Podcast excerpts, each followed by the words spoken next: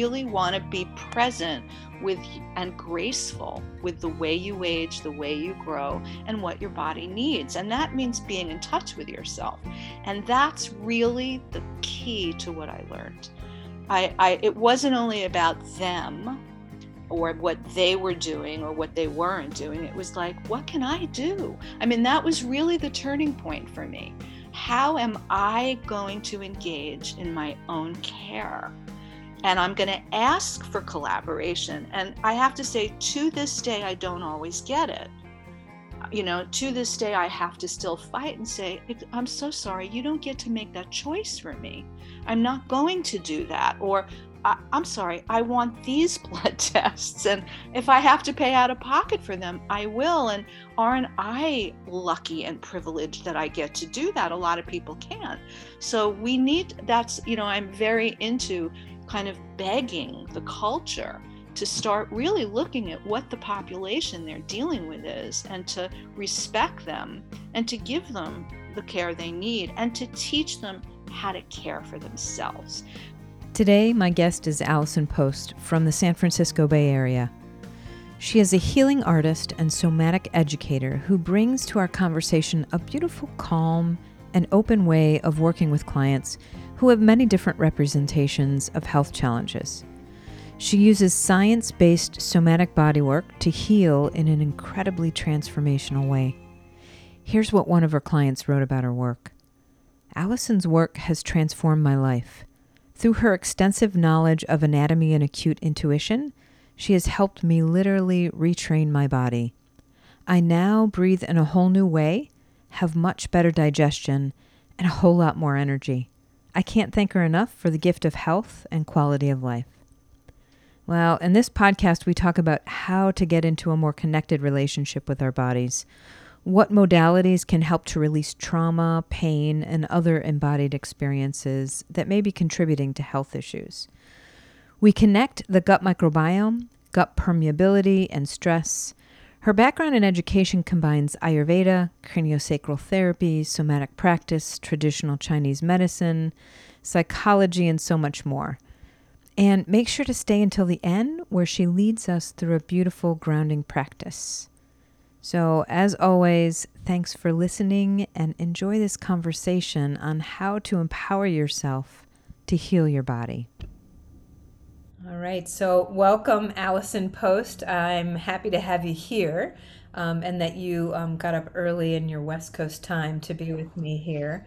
Um, so, what I'd like to do is just have you start off and, and share your story, which I think is so powerful for, for people to hear that um, you know the the transition from conventional medicine finding alternative methods that really worked for you so how did that start for you and what did you find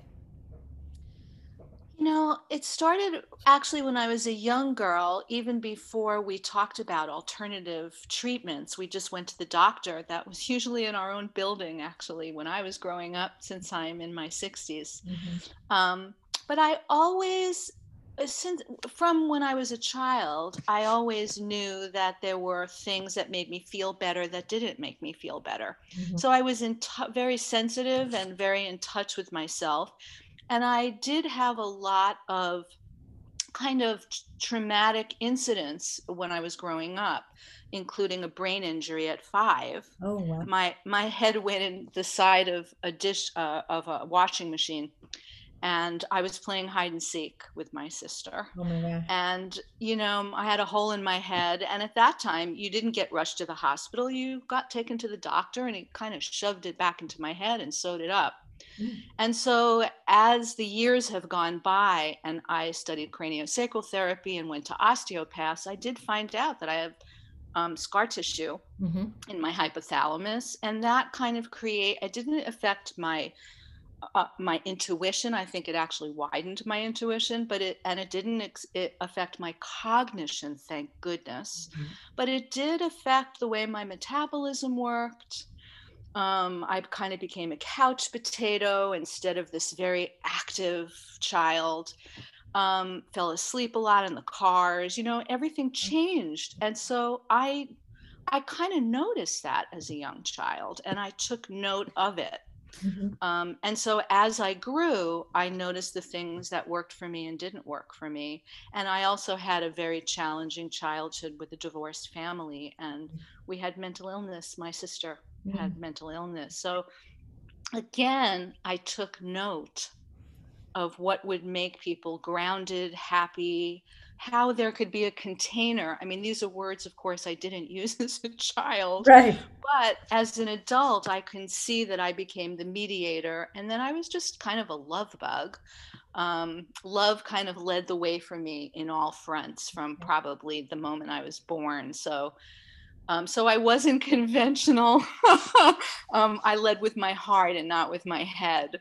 Yeah. And then when I was uh, uh, in my late teens, I had a Dalkon Shield, which was an IUD um, that unfortunately came off the market about two and a half or three years after I had it. Um, and I had it in for about a year and a half, and I just kept getting infections and I didn't feel well. I'd go to the doctor. I was gaining weight also. I had cramps and they were, you know, would shrug their shoulders, you know, uh, that I probably had an infection and I was a young woman. You know, that's what happens to young women and they get cramps, you know. So oh. they kept giving me antibiotics. Okay. Which of course we know has right. been misused, but that was our drug of choice then it was going to solve all problems. So they meant well. Well right sure they meant well and and the the answer of that's just what happens to kids and exactly. and women and that's a, it's a common thing but we now know that there's so many other avenues to look at. Um, I, I really love the idea that you were so intuitive as a young kid and even at five knew that that your your personality and your motivation for things sort of changed a little bit um, in terms of becoming less active and a little more um, sleepy and dozy. Um, and other people probably never noticed that. Maybe they just thought, wow, she's fine. This is just who she is, right? Yes, actually, my parents were a little worried about me. Okay. They wondered why I always fell asleep in the car. But I have to tell you that when I was about a year and a half or two years old, they actually took me to a doctor mm-hmm. because I wasn't rushing to talk.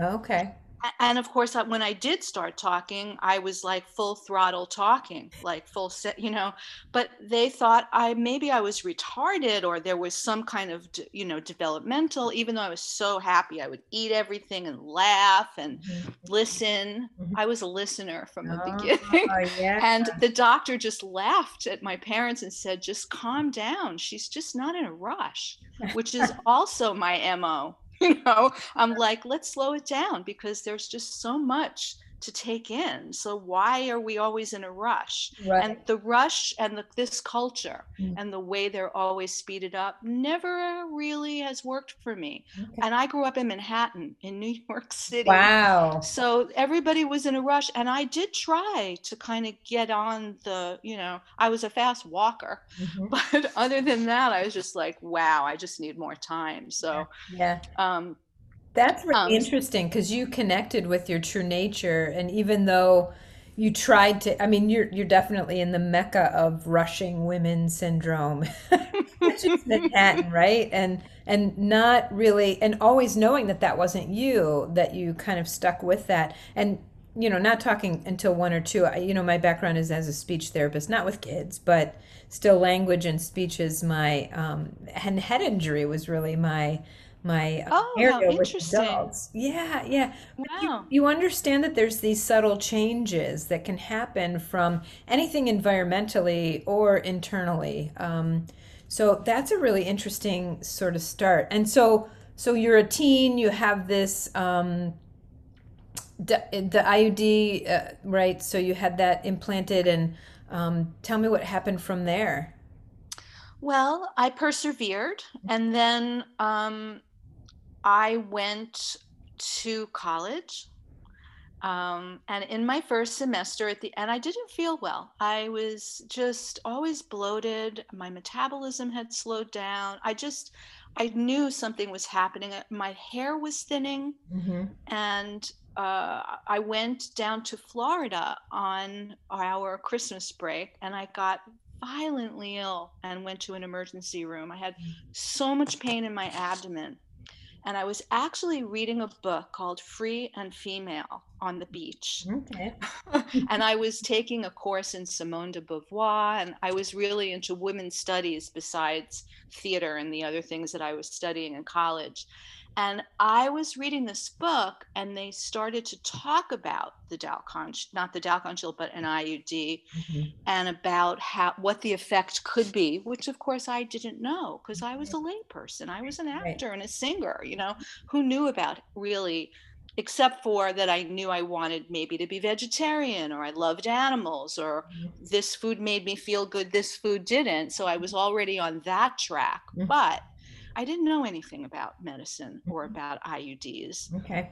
And I trusted, uh, uh f- you know, fully trusted. Oh, well, this will work because sure. I don't want to have a child out of marriage, and I I would like to have children later on. Okay.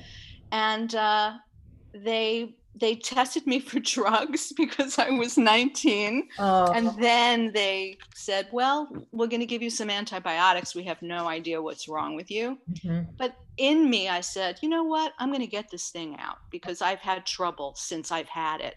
Okay. I started to piece it together when I was in that emergency room. Okay. And I came home. My mother took me to her internist. He said, yeah, let's get this thing out. Okay. Sent me next door to the person who was not very delicate with me. Oh, no. And after that, the internist gave me more antibiotics. Of course. Because, you know, I was scared of having more infections. Mm-hmm. And then I went went back up to college, and about the third or fourth night in my new apartment with my two beautiful roommates, I started all over again.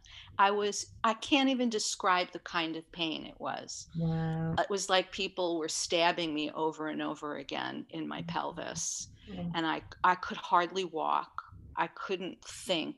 I felt burning up and I crawled into their room and they took me to the infirmary where I stayed for three days. Mm-hmm.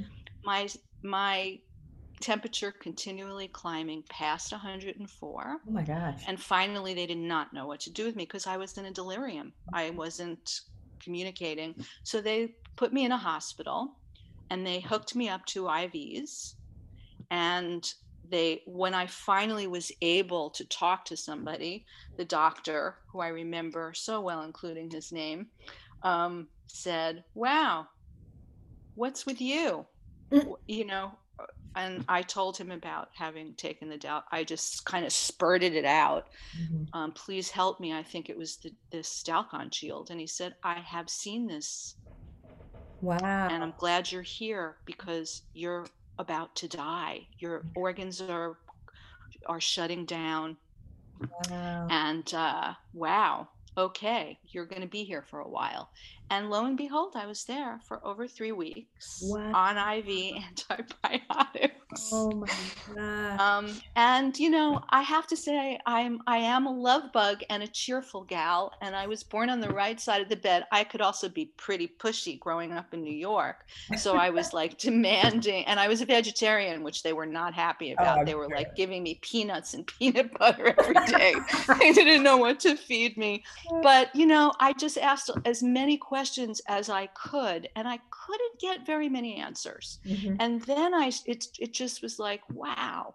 And he basically said, you know, we we're not going in there because it's so inflamed. Mm-hmm. We know it's probably scarring you. Mm-hmm. We don't know what will happen to you, but probably it's not going to be fun. Oh wow! You, you, probably won't have children, and you oh. pro- and probably, probably, probably. Yeah. And I was like, wow. Um, and the shield was out at that point because someone else had taken yes. it out. Yes. Okay. Yes. I it had been out for about, you know, a week and a half or okay. two weeks. Okay. Yeah. And so, you know, I the fever came down, the inflammation stopped, and I just went back to college and did, you know, took half the semester and you know, just started to think, how am I going to deal with this basically? Because mm-hmm. I just didn't feel well. And I had lost a lot of my hair, particularly up front. Oh, wow. And I was 19. Oh, you know, it was like, okay, you, you, just did the best you could. Sure. And I just, you know, was, and I was in the theater to boot. So, um, I just did the best I could and just continued on realizing that I had to find something because nobody said to me, have physical therapy, which we would do now, Mhm. or go to a PT, to body work, to visceral manipulation, to craniosacral therapy, like to all these wonderful modalities that could really help Mhm. the recovery, and also to supplements, to understanding that uh, my bacteria was probably imbalanced at this point from all the, the, the antibiotics. Sure. And that's information that was not really well known at all. It was known, there were pieces and parts and and little people who were doing that kind of stuff, but not Exactly. it was not easy to find. So how did Right. you get to the point where you actually started to seek some of that stuff out or what was the first thing you sought out? The first thing I did was I put down my tennis racket and I and they were offering a yoga class at my college Mm, in the yeah. town Nice. and I took a yoga class and I have to tell you that my pain was so severe I will be a little bit graphic here that I would have to turn the faucet on for about 10 minutes in order to urinate. Oh wow. My was so full of scar tissue and but also terror. I mean, it Sure. was, uh, you know, every minute was like, please, no more pain Right, kind of thing. right. And then you, what's happening? You're wiring that to your brain. Exactly. So it, it, just becomes a habitual. Mhm. And so I started to find ways to be in my body with it, which was turning on that faucet. And then the yoga. I mean, I was already a singer. I knew how to use my diaphragm, Right. but I only used it to sing. And certainly when you're in pain, you are holding your breath and you're in panic. Exactly. And I learned how to get out of panic, get back into my body, to move with my breath again Mhm. and it was that was the pt that was the Okay. physical therapy that i needed but also it opened me to ayurveda and their whole science Mhm. of life and um, i was already into diet which every kid was into at my in my era i tried every diet in the world but Were- this was not Were you a healthy not- vegetarian? Like you were Um, you know, to a certain extent, but of course, you know, like I mentioned in the book that I wrote, my mother's favorite food group when I was in utero with her was sugar. So, and of course, everything we did at that, you know, go have ice cream, or I mean, there was always dessert in my house. There were mm. Oreos and Mallomars, and you know, you just that was that wasn't bad for you. That was like a, your treat every day. every So I was healthy, but not. But of course, sh- I don't believe sugar is a healthy situation. So, right, um, right, right. so I started learning that as well because I I was like, oh, diets, huh? Lifestyle. I mean, that was my first inkling of, oh, we're gonna have a whole way of eating. We're not just going to be dieting when we need to lose weight. It's actually not about losing weight. Sure. It's about feeling good. It's about sleeping better. Right. you know, because that was their whole tradition. Mhm.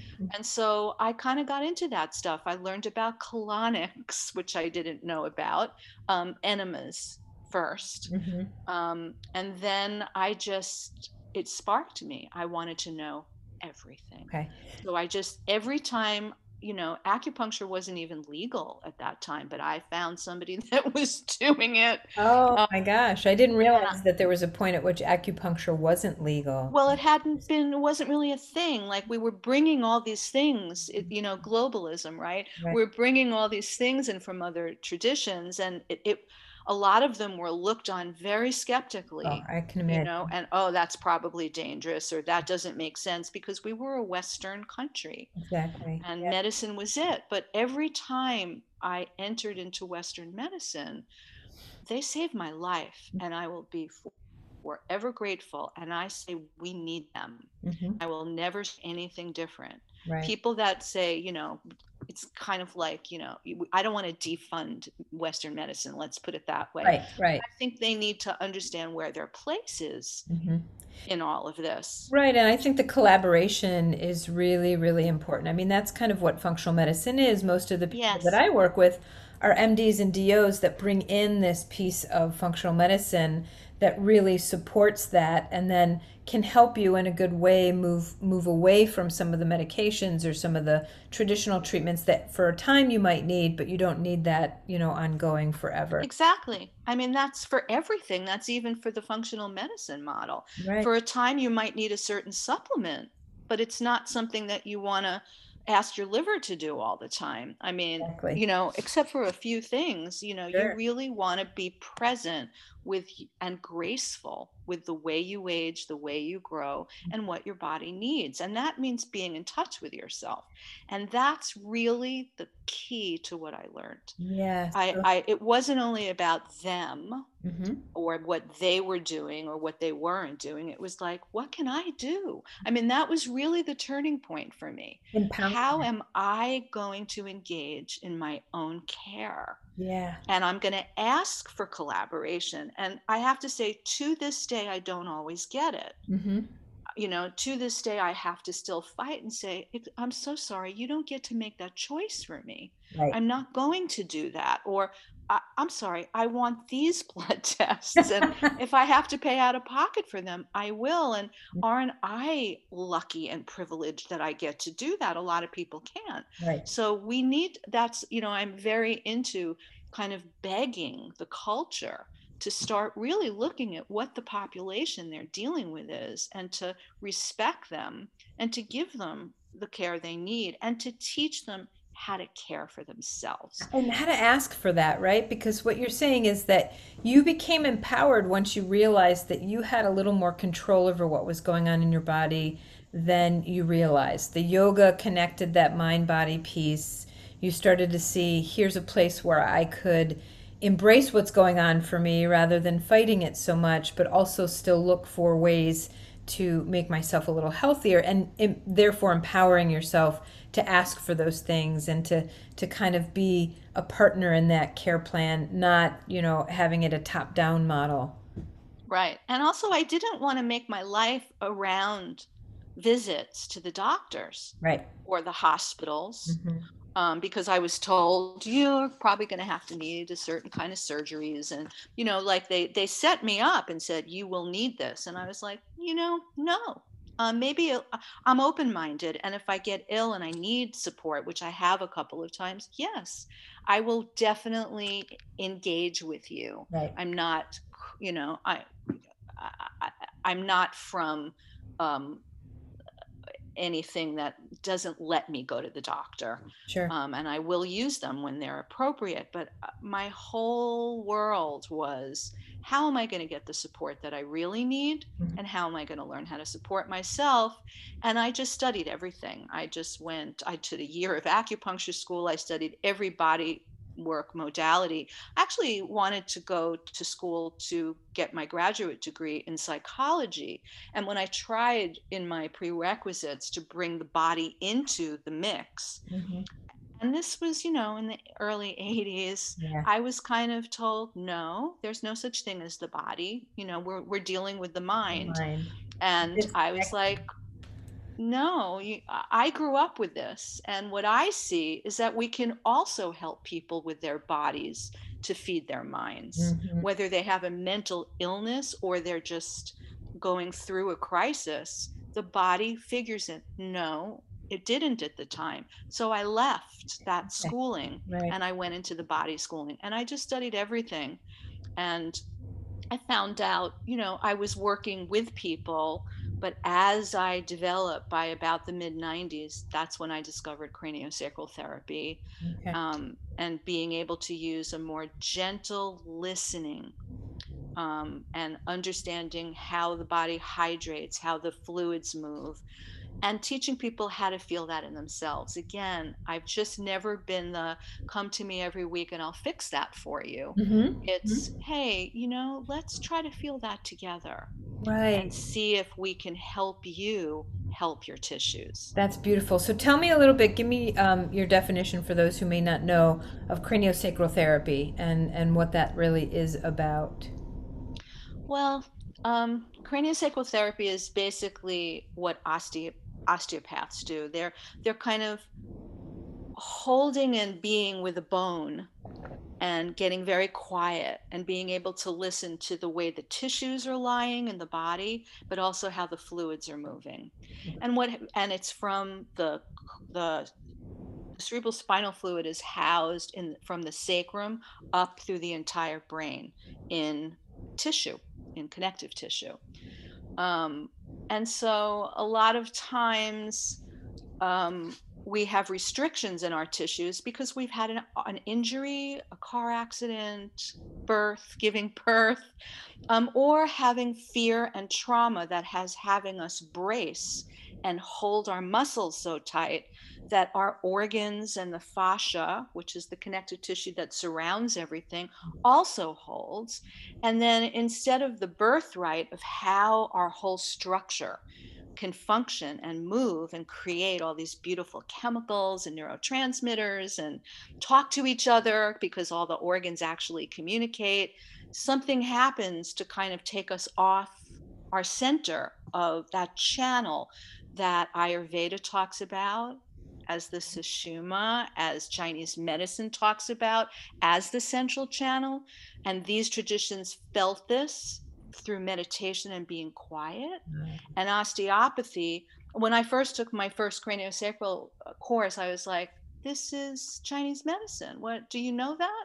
Mm-hmm. You know, and of course they didn't because everybody studies their own field. But it is one body, and there is one way where energy rises and expands and narrows and moves down and communicates to the whole body with blood, with cerebral spinal fluid, and with all the chemicals that you need. And so craniosacral therapy helps quiet the body. It works with the vagus nerve system mm-hmm. to relax the nervous system so that whatever tiger is chasing you kind of slows down and no longer is chasing you and your breath starts to regulate your heartbeat starts to regulate Therefore, your muscles can relax, your oxygen can be in your whole body, not only in the fight or flight response. And then suddenly your body goes, "Oh, this is this is human. I can just relax and do what I'm supposed to be doing mm-hmm. because we have a birthright of how our body works. It's a miracle yeah. what we do every second of every day. We learn, we grow. We're always that embryo that we were developing because we do develop. We do make our stomach lining every four days and our organs every certain amount of months and our bones every certain amount of years. But if we're introducing fear or holding or certain patterns because of an injury, then those things are hard to make or you know, we start having our blood sugar problems or chemical problems or hypertension. But if we relax and we have somebody listening, holding, and collaborating with us, mm-hmm. and we can understand, like, oh, all is right in the world because I'm connected, because somebody can hear me. They're not telling me what to do, mm-hmm. they're not just giving me a drug. Mm-hmm. They're not telling me, oh, you're crazy. That's not really, that couldn't be going on. Right. They're actually going, oh, is that what you're feeling? Mm-hmm. Let me listen with you. Let's figure this out together. That's beautiful. It's o- it's okay that you are scared right now. Mm-hmm. We're going to breathe together and we're going to wait until you're not scared. I'm not going to do anything to make it too overwhelming for you. Mm-hmm. We're going to take it slow. My favorite thing, go gentle and slow like I was when I was a kid. Yeah. And and we'll get there. There's no rush to get there though because if we take our time, like with craniosacral with these gentle but very powerful techniques mm-hmm. we're not we're not only going to get there we're not going to have it as a band-aid mm-hmm. we're actually going to make the change your body needs and you're going to be healthy so, so, I've got a couple questions that come up with this. I okay. mean, many, not just a couple, many, many questions, but for the sake of you know making sure we can hit all points. Um, when when you work with people or when someone is hearing this, like if, if I was hearing this right now, I'd think to myself, boy, what are some of the reasons that I might go see someone for craniosacral therapy? And then following the treatment then and the sort of listening together and partnering through that um, and, and quieting that, that, that body down. Um, what is the follow up and how do people continue to keep that, as you said, empowering people so that they don't have to come back to you all the time. So, first oh, of all, yeah. who are the people that you would work with? Who should come see or who should seek out craniosacral therapy?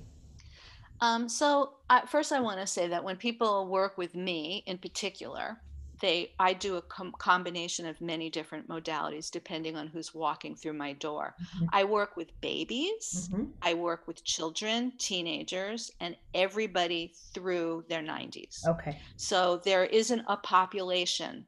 There is some anybody that's having trouble breathing, pooping, um, um, swallowing their food, oh, um, yeah. children that can't sleep or that are having digestive disturbances that can't be figured out because they might have had a seizure disorder at birth and their body's in still a little bit of shock and their diaphragm isn't doing what it's supposed to do. So it, you know, everybody is so individual that you can't really say that there's one group of people that I mean, I think every baby should have a little bit of craniosacral therapy because it's, you know, birth is hard. Oh gosh, yeah, that's in itself we've all gone through, right? Exactly. Um, so, and also I do, if I'm seeing people in my office, I will often use kind of a, um, a shiatsu cranial acupuncture without needles and calm people down first so that they can be quiet okay. because the, most people come up come into my office or i work with online they're ramped up. Mm-hmm. so we've got to get a ground going. We've got to get it slowed down. Okay. I can do that with my voice if i'm online with people. I'm a meditation teacher as well so i can talk them down. But my meditation is embodiment work. So it's bringing them into their body, feeling their feet, working with their breath. I can see them, whether they're in my office or online, mm-hmm. and help them with their diaphragm movement. You can see when people are in their throat or in their jaw or their eyes are tense the beauty of connecting with the whole face is pretty amazing. And right now in my office, people do wear masks. So, okay. Okay. Um, but I can see through them too because it it's more energetic. Mm-hmm. And so, you know, I work with people in all different ways. Okay. Sometimes, if a mother brings in a baby, she holds the baby and I work with her, and through her energy, we work on the baby. Okay. So there are so many ways that you can work, but you are holding a field.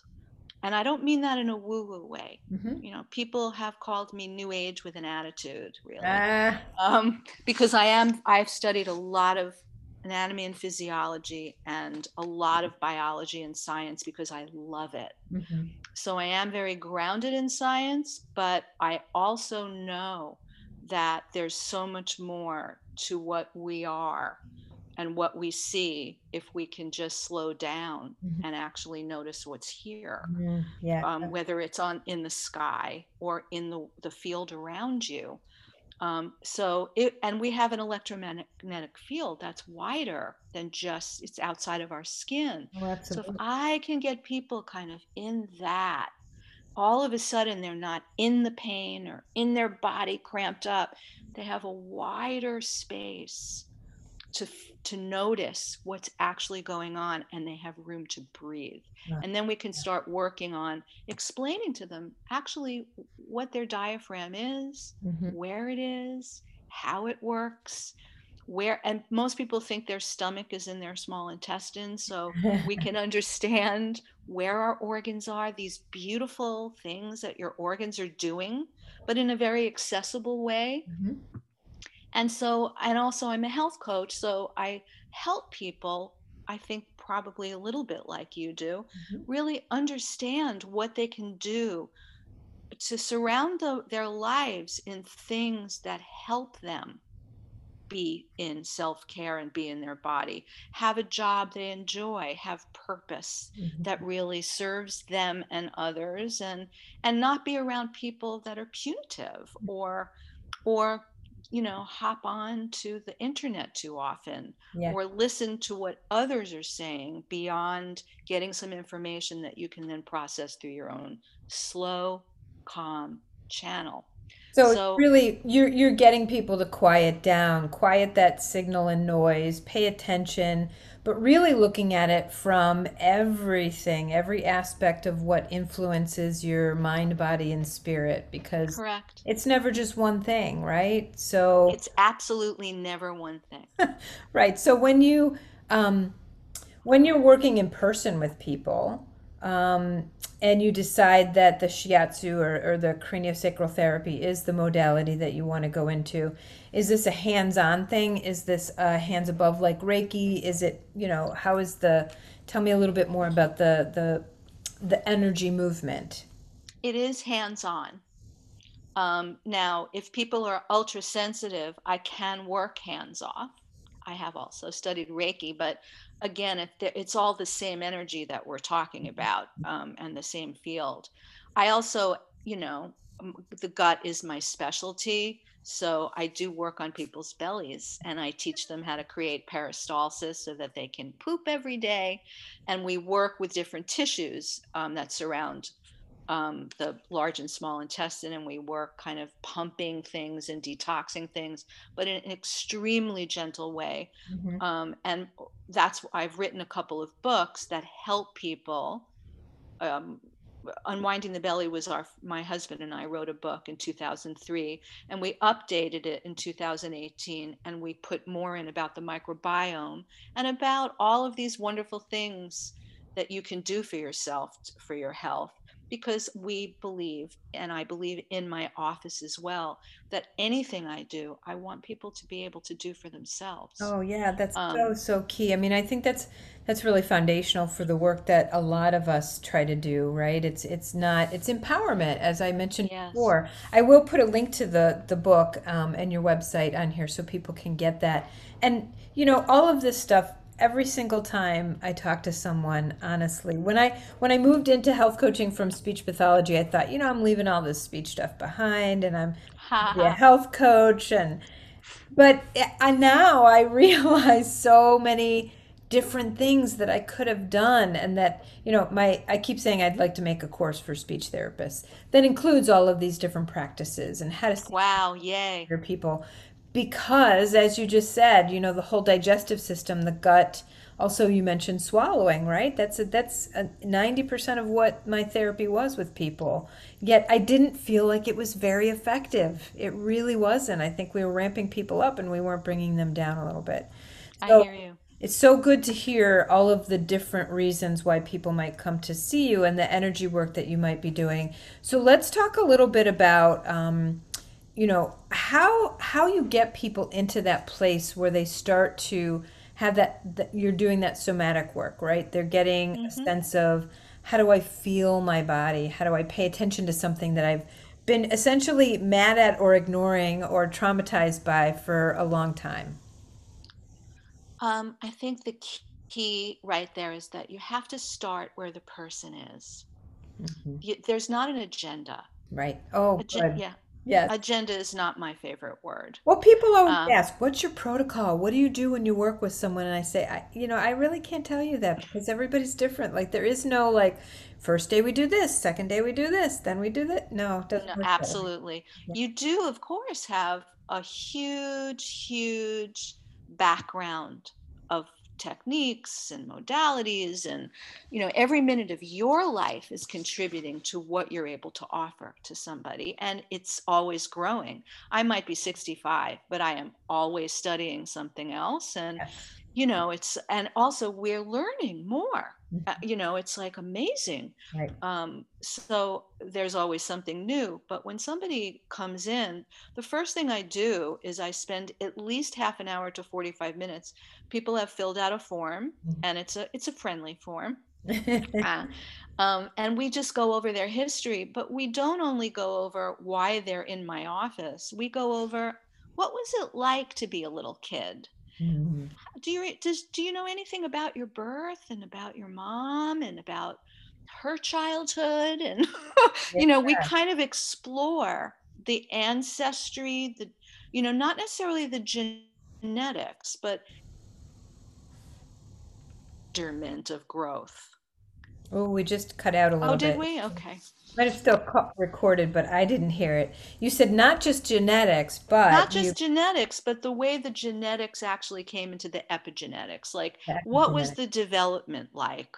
Yeah. Um, what did, you know, we get, we pass down things that aren't only chromosomes and, you know, DNA, RNA, all this stuff. We actually pass down fears, Mhm. habits, Mhm. food choices. Yeah. So I like to find out what you were brought up with, and I honor all of it. It's like I would never give people a diet. Um, I just have never gone there with I love food so much and I love so many cultures foods. I mean I'm just a foodie and Okay. and I love to cook.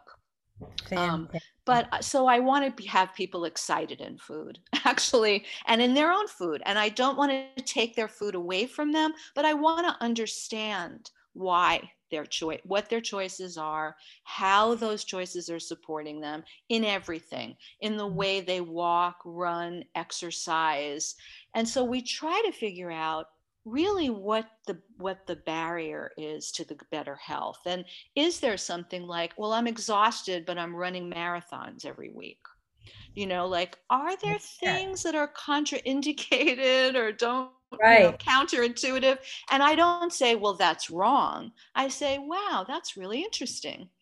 You Yeah. know let's find out about your cortisol and about you know what's really happening in your body so that we can help you maybe slow down those marathons for now and you can mm-hmm. get back to them but we might have to build and and heal a little bit before you can. So i again it's it's never we're going to do this this this and this. And then with the body work it's always after i've taken that real in, introduction and i've gotten to know them and uh, you know i really want to say that i i've been around for over 35 years in the bay area where i am um, and my books have been around since 2003 so people that contact me have either been seriously referred to me by psychiatrists or doctors or um, Mhm. therapists or people that have worked with me.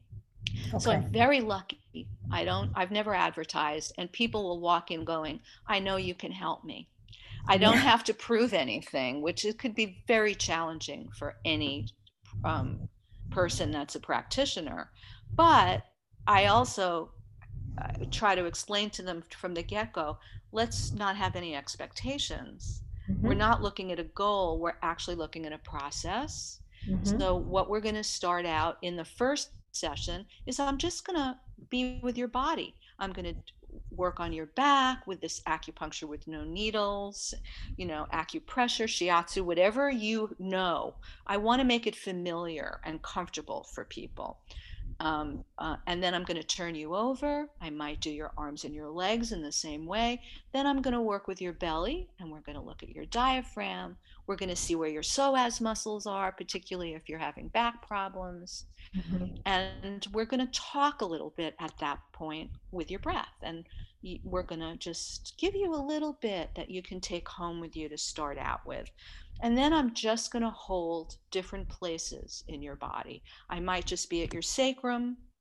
I might move my hands behind your heart, behind your diaphragm. I might end up at your vagus area in in your lower um, occiput in your head.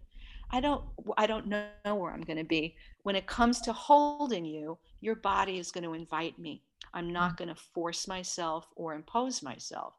And so after the first session, very often little teeny miracles might take place because people are they're they're receiving Mhm. people mostly easily receive uh, because they trust me and they've Mhm. been referred but also it's really relaxing. I, I don't push the envelope ever and i there's a depth to it but there's not you know uh, i'm not doing deep tissue massage let's put it that Mhm. way and people fall asleep or suddenly they go oh my god that's that's where it is and it i can feel it shifting you know they they engage with it or they say god i'm really frightened about this this is bringing up some tears and we Yeah. slow it down and we work with what's there yeah. and with that might be it we just might be together and move through a piece of history mm. that is very challenging that we have to kind of you know people aren't allowed mostly in this culture to grieve very long or to be scared mm-hmm. for very like you got to go keep going right right not go, in, go, go. right not in my office in my office there's time um, and also i am open to people emailing me and checking in with me because you just can't leave it at that when you're dealing with such deep work and and people uh, need you. So yeah. So tell me a little bit so i you know based on whoever's listening to this they may not understand this idea of what you said. There's a little piece of history there right? So let's talk a little bit about how trauma or history or anything that you might experience can embed itself within your body within the energy of your body. Yeah. Tell a little bit about that. Yeah it's kind of what i spoke about before about the tissues when i mm-hmm. uh, when we were talking about craniosacral therapy. When you have an injury for instance um, let's say you have a car accident and all of a sudden you slam on your brakes and you know your bag opens and you, your life gets saved. And afterwards you say wow for a minute there i i, I blacked out. I, I don't even know where i was.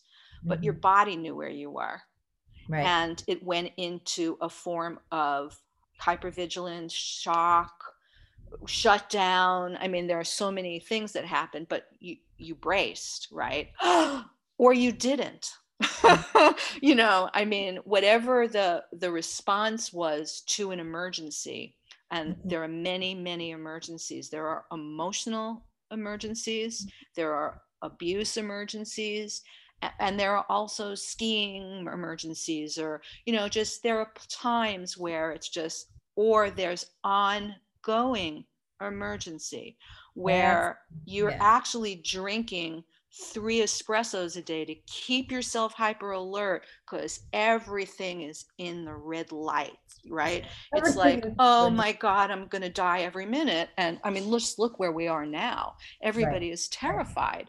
So what does that do to the body mm-hmm. it gets the body bracing that's why people aren't sleeping well Mm-hmm. They're either shutting down or they're always on all the time. When you're on all the time, certain chemicals respond, mm-hmm. cortisol is up. Yeah. And if your cortisol is up, your blood sugar changes.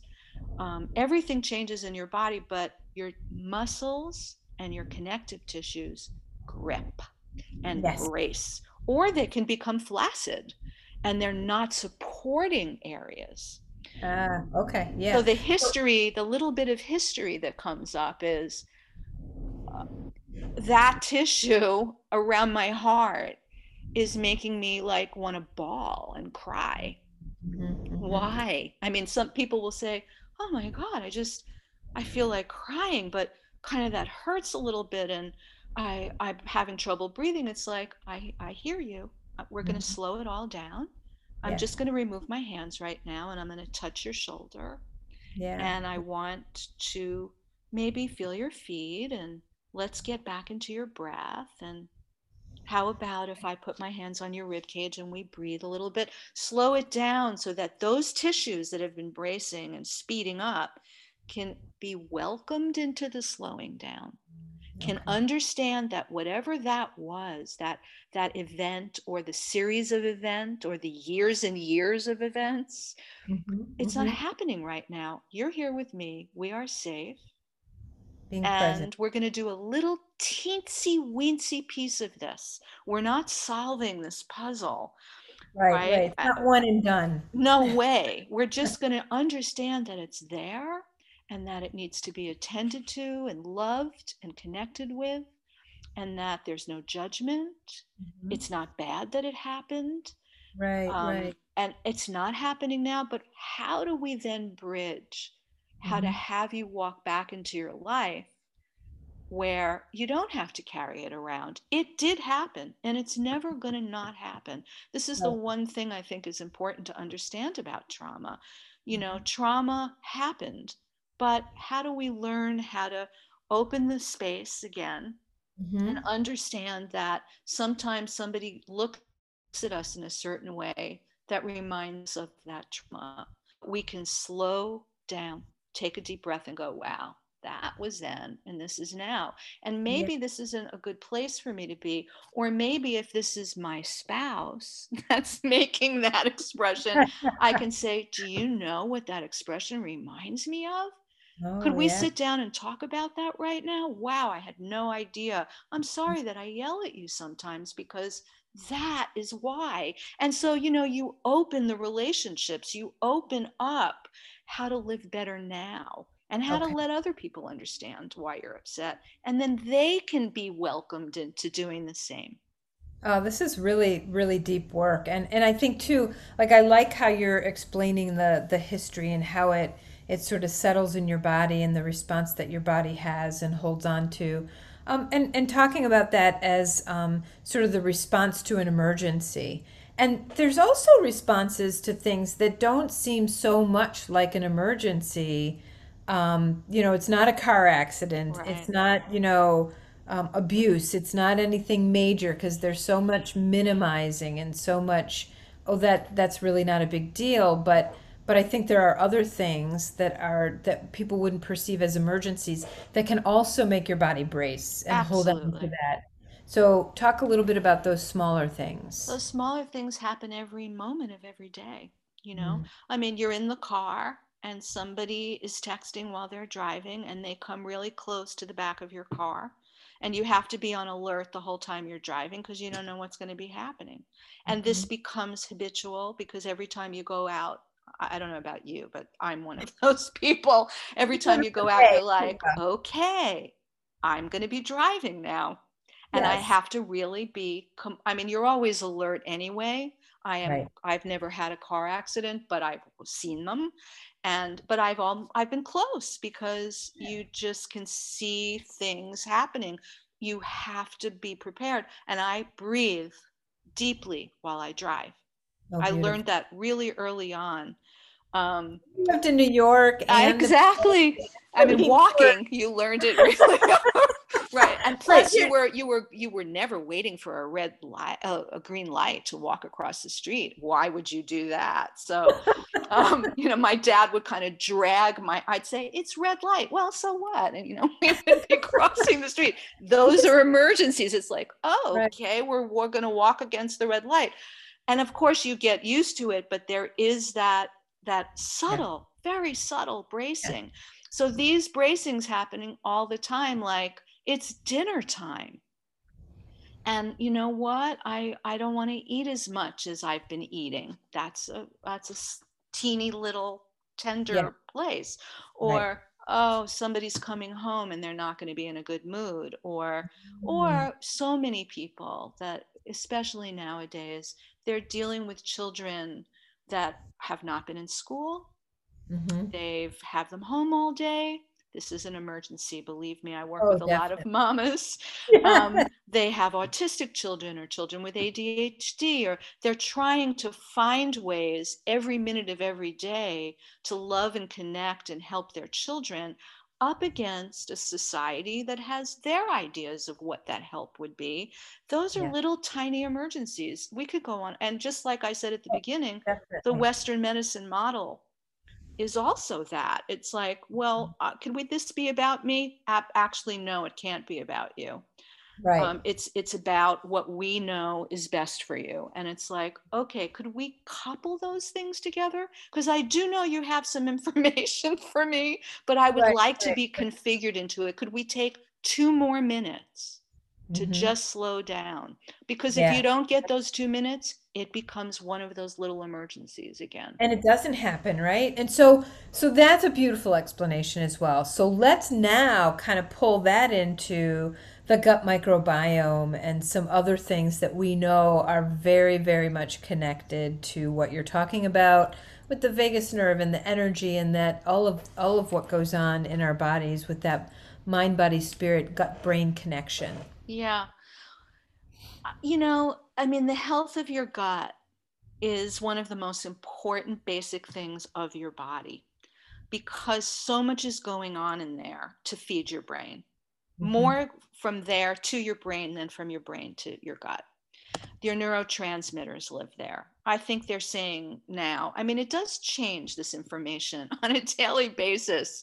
Um, so you you know, I I don't think we should over focus anymore on it. It's like it's everything. It's like, well, yeah, you're a bunch of bacteria, and we know that now. It's your whole body, Okay. right? Yeah. You know, you're Yeah. bacteria, and how can we keep that balanced? Mhm. Um, but it's not rocket science. It Mhm. is just common sense, also, uh, your own common sense. Like, what can really feed me that's not going to make me sick? And Mhm. what's going to keep good bacteria thriving? You actually need the quote unquote bad bacteria. You Yeah. know, these, Yeah. they're all just little guys in there trying to do what they need to do. And they're swimming around trying to find a balance because some of these guys that we're calling, oh my God, that's not a good thing, they are actually taking things away that shouldn't be there. Sure. So there's a balance of bacteria in your gut that is going to help you become you. It's going to Mhm. help you assimilate your food. It's going to help you have a lining to your small intestine where you do your major assimilation. It's kind of your food factory. Should I stay or should I go? And if I do stay, where should I go in your body that's going to best become the best of you? So we need a, a lining that's kind of um, permeable eh, on some level because things are going to leave the small intestine and go out into the bloodstream. But we also need it to be strong enough so things that shouldn't come into the bloodstream don't come out. So there are little junctures um, Mhm. in the membrane and the cellular structure of the membrane that can unfortunately get degraded and then you become too permeable it's like holes in your cheesecloth and you can't keep anything um, out that you know you're not going to have a very good bread or a very good recipe because you have these chunks of things instead of all this nice stuff that's been broken down so that you can make a good cake or whatever you're making so And that stress response uh, is is a driver of that in a lot of Completely. ways. and So people don't realize that exactly. You have that's, that's high cortisol. you're Mhm. going to stress the permeability. There's just no way. That's it. And i Yeah. think it's one of the biggest things that we're missing because everybody's talking about food and diet. And i have to say besides white sugar and and most processed things i say you know if it agrees with you eat it you're an individual you know i'm not a red meat eater but if that ha- it's that good for you and you eat it in a moderate way and in a, a, a way where it's it's you know it's raised properly um, and kindly then i say wow you know i don't have a for or against anything. And i don't have a label actually even for the way i eat. There is no label. It's what agrees with me. And therefore i'm not going to be stressed about my food and also in my environment even though it is way challenging in today's world I am going to do things for myself that slow myself down, calm down, particularly after something very exciting happens, so that my stress isn't going to cause my gut to be permeable. Right. Um, because we all are dealing with that actually. And that's something that isn't widely spoken about or understood. Right. I think that's a really important piece of it, um, which is why I think the work that you do is so, so critically important. I'll often refer my, my people to, um, you know, acupuncture or craniosacral therapy or any of the energy modalities because it really, people don't realize until they actually get into it. And then I'll have clients come back to me and say, you know, I just feel so much better and my gut's feeling better. And they're like, is is there really a connection? Oh yeah, there is. Because in Western medicine we would we don't talk about that. We separate everything out and it's like a system here and a system there. But in functional medicine it's a systems biology, so we know how that impacts your gut's ability to digest food and produce digestive enzymes and keep that barrier intact and allow your Absolutely. food to you know, and especially before a meal, right? So if you're rushing and eating, Yes. which happens, right? I know. I Yeah, we're human. Happens to me, right? I probably I Absolutely. ate my hummus before I got on the show with you, right? I love that. And because we are human, hmm if we can take time to eat our food and we can slow it down, and it is, you know, oh, wow, this is my time to take a deep breath, to look at this beautiful bounty on my plate, hmm to enjoy. And here we go back with to your work Right. chew fully, swallow. Don't only swallow, feel the yumminess of that food going down your throat. Feel how it goes into your belly. You're, you don't have to take that next bite yet because you get to process the first bite. And boy, does that feel good. I mean, it's just delish. it's totally amazing how that really makes a huge difference. It's the simplest thing you can do. And hmm I had someone else on the um, the show who is a guru in pelvic health. And so we talked all about poop and, you know, constipation and all that good stuff. And, hmm you know, that was her first recommendation, which I know. And I said, you got that from your speech therapist friends, right? But it's true. Like you just slow down and you chew more and Which is the first part of digestion. Absolutely. Those digestive enzymes are formed in Exactly. the mouth. So if you do that, like, and you know, that doesn't cost anything. No, You don't have to take any fancy supplements. You can no. just slow down. But you also have to make the choice Yes. and realize how important it is and how it affects all the rest of what's going on in your body. It affects your, you know, all the digestion, but it affects your sleep, it affects your stress level, it affects everything. So that that's an important piece of it. So so you know, when you work with people and they come to you with gut issues and you start, you know, talking about all these other things that they think are disconnected, I know you have the luxury of having patients who are interest or that understand that connection likely before they even get to you. Yes. Um, but do you have some people that you really have to educate around how that connection is formed and and you know how do you do that? How do you help them understand um, and actually see it and get actionable on those things that make it better? Uh, you know, first of all, the, I think one of the most important things is is that I don't make them wrong. I don't make them w- feel that they have any lack of knowledge whatsoever. Um, it's not about that. I make it exciting and I make it like, wow, let's be curious about this because you might not have ever understood this or nobody brought this to your attention or gee, isn't it funny how we don't learn that? I didn't know that either. You know, it's like, how can you and I be on the same level here? Yeah. And yes, there are many, many people because I deal with so many different problems, whether people have autoimmunity or there are babies that have had seizure disorders, or I mean, there are just so many things in people who have had cancer or people that are just on antidepressants or are having real emergencies in their mental health Mhm. how can we do it it's first of all we just we we're heart to heart i listen deeply about what is actually happening in their lives and i Mhm. can bring up a situation that they're dealing with and and and ask them to wonder what would happen if or if i change that or would you be willing to try this because i think this could be something that would help you I also have chart, you know, I draw, not well. I draw things so I can show people what a gut lining looks like. Mhm. Um, I I have books up the wazoo and I can show them pictures of how they actually work and what a complex system they are and that Mhm. this isn't one step and you're done. And Mhm. so I help again, it's a lot about let me show you how intelligent you are, that you Yeah. can easily be educated in this and it can shift everything. Um, and then I also take them into my kitchen. I show them what's in my pantry. I suggest things that they might want to. You want to try this because this would, and this is where I get it. And I do the same thing online with people. It's like, how can Mhm. I engage you in? And it would, it feels easy, and it's nothing that you did wrong or you didn't know about. It's just this exciting thing that's out there that might be new to you.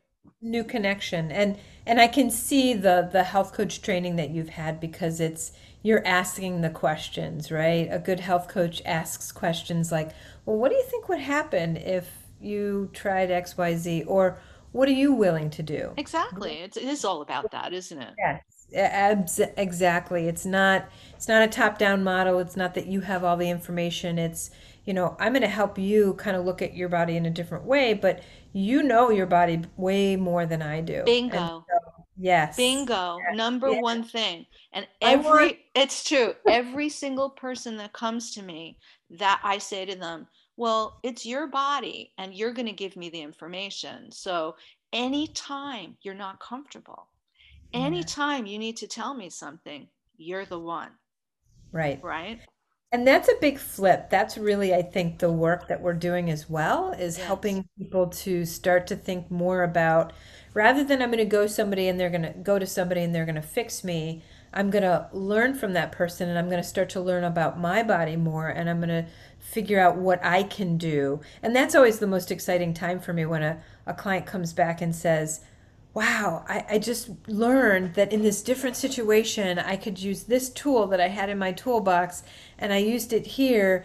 And boy, it was such a different outcome for me and it was so much better. And I'm always like, oh, this is so It's great. Like, exciting and wonderful. yeah, it's like expanding that knowledge and taking those tools and problem solving and figuring out how do I adjust this for my personal situation. Yes. So that's great. I love it. I love it. So one of the things when we first talked was that you um, you mentioned maybe taking people through um, like a, a little practice. Um, maybe if you could do that um, in in a few minutes, we could we could share that with the listeners, and they would have a takeaway that they could kind Absolutely. of. Be my Obviously, I'll do that with the caveat of probably don't do this while you're driving. If you're listening to Absolutely. podcast Yeah. you're driving, Yeah. I mean, and that is the point of slowing down, isn't it? Can you find some space for yourself? Yes. Even if it's two minutes. I think right. that's the other important thing. When people say to me, I just cannot meditate, I can't fit it in, or it's not comfortable for me, mm-hmm. I'm always like, well, you know, touche to you. You, you know who you are.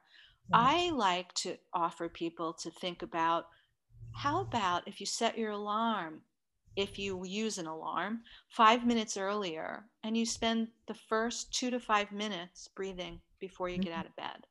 mhm. How about when you get into bed before, and hopefully you don't have your computer with you? And if you do, that's okay too, that, you know.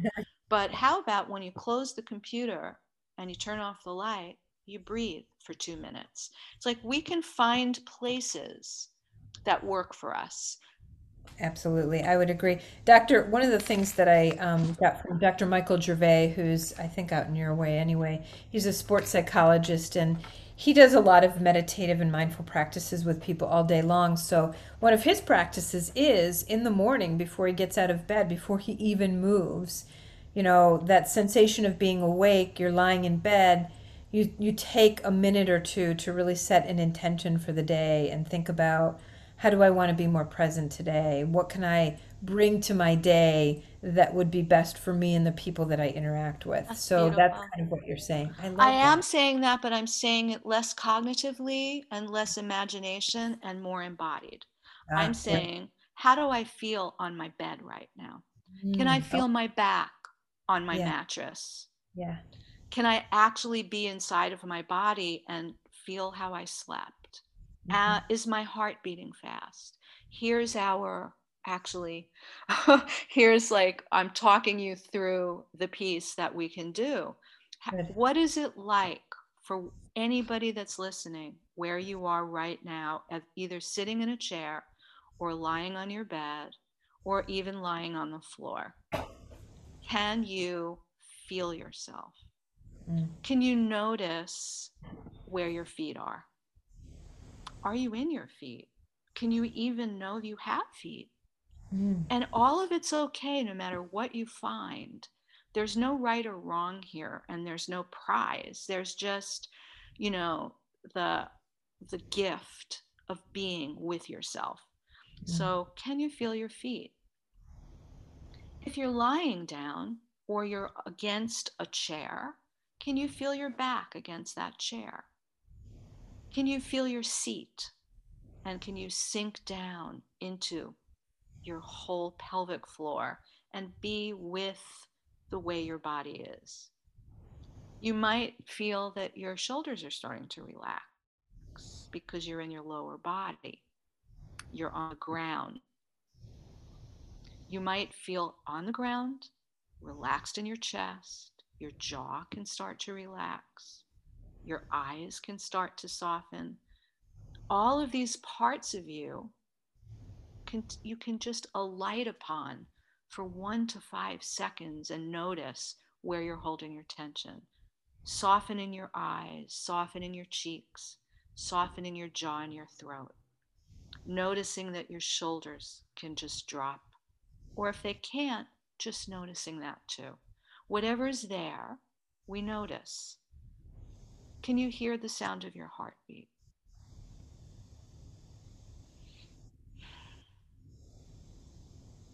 Can you notice that you breathe in and you breathe out? And what pace you're breathing? Is there space between the inhale and the exhale? And is there space between the exhale and the inhale? Because when you breathe in, you have this big, beautiful becoming, this new moment of being, this noticing this being alive, this inspiration. And you want to be with that. You don't want to rush it. When you exhale, you're processing that moment, then you're letting go of it, and then you're resting at the bottom of that breath. You're taking a pause so that the next moment isn't the same as the previous moment so that we are continuing to see, to expand, and to just be gifted by the light, by the sounds, by the connections of what's here now, not what was here in the last breath. And we need space for that. So just feel your breath.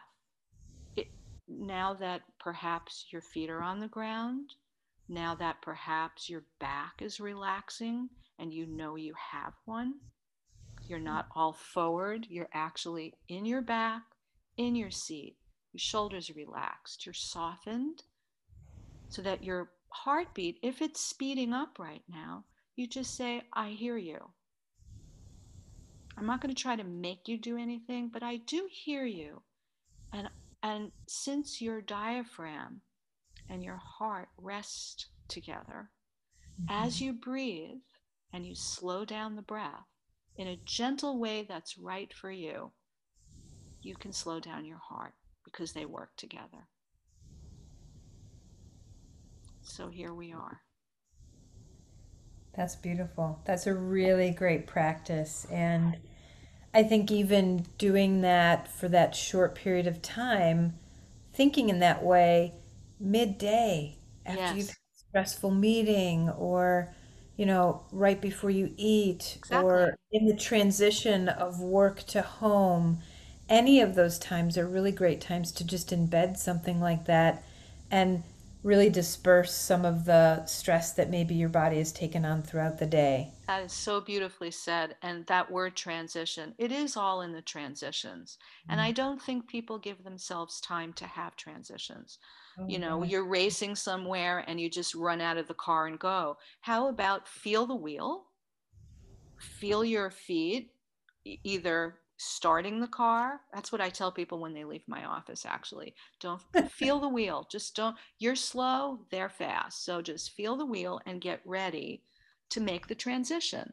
And the right. same thing is when you arrive somewhere. Oh, I'm going there and I'm leaving here. Even though I was just listening to NPR, whatever, you know, now I'm going to be here and I'm going to go there. Same with, oh, my husband's or my wife or my partner or my friend. Hi, I'm here now. I've made that transition. It could be literally 30 seconds. Yes. A few yeah. breaths, mm-hmm. a few feeling of, oh, my feet are on the ground now. So what we need to do is is just empower more people with this because you come from this place of doing those things in your day and then you enter into a society that generally doesn't do that stuff. Correct. And so it's it's a real struggle for most people to keep that sense of being grounded and present and um, I mean, it's not going to happen 100% of the time all day long, right? Because, you know, that just isn't how life is. We need that variation. But I also think um, just kind of getting people to think more about that and surrounding yourself with the people that are thinking that way um, rather than the ones that are just go, go, go, go, go all the time and, and not slowing. Absolutely. Yeah. I, I have to say, listening to you, you're the people that work with you are really lucky. Oh. um, I, no, because you know it's really important, and you can. I can actually, as an embodiment person, I can feel you, hear you, and see you in that embodiment. You are slow, and I don't mean that. I mean that in a good way. No, I know. I, know. I wasn't always that way. I know exactly. uh, we're none of us, and we're not always that way. But you are. You have the ability and the facility to do that, which means when you share that with your clients, they can learn from you we have to be role models we can't just be which right. we find also happens in in our community as well as in any other community where everybody's like rushing and they have their agenda even in the functional community so right. so right. i i have to say it's such a pleasure to have a conversation with you Oh, thank you. It's a real pleasure to have a conversation with you. Absolutely. And the practice that you led us through I think is such a really good nugget for people to take from this. And that's really what I want this podcast to be is is that people can listen to these conversations and say, "Ooh, there's something I can pull into exactly. my everyday life yes. and remind myself to do it." And it's going to make a difference even though it's a small thing, it's a huge shift for a lot of people and it will make a big difference. Chew a little more and take a little more away. Very good. Beautiful. Excellent. So, Allison, thank you so much for being on the podcast. And I'm, I'm just really um, grateful that you took the time to be here and that you could share this with people. What I'm going to do also um, is I'll, I'll add a lot of things, um, links to the show notes, but tell people how they can find you if they want to. I know that your services are in demand. You um, you practice what you preach, and you don't you know pack your schedule really At busy. All. So you've got quite a waiting list, but how could people get a hold of you if they wanted to work with you? They just can pop on my website, allisonpost.com. It's all is on is Allison, A L L I S O N P O S T. Oh, that's great. um, and everything is on the website. Okay, perfect. I will send people there, and I really hope to have maybe more conversations with you and dig into few, future things. That would be lovely. Thank you Thank so, you much. so much. Okay. There you have it. Now, as I listened again to this conversation, getting ready to edit and upload, I again was caught by all of the wisdom and support that this brought to my understanding of how we can be empowered to heal our own bodies through the work of people like Allison. So, thanks for listening, and be sure to check the show notes for links to her website, books, and other nuggets we discussed in this episode. See you in two weeks for another episode of Full Capacity Living Podcast.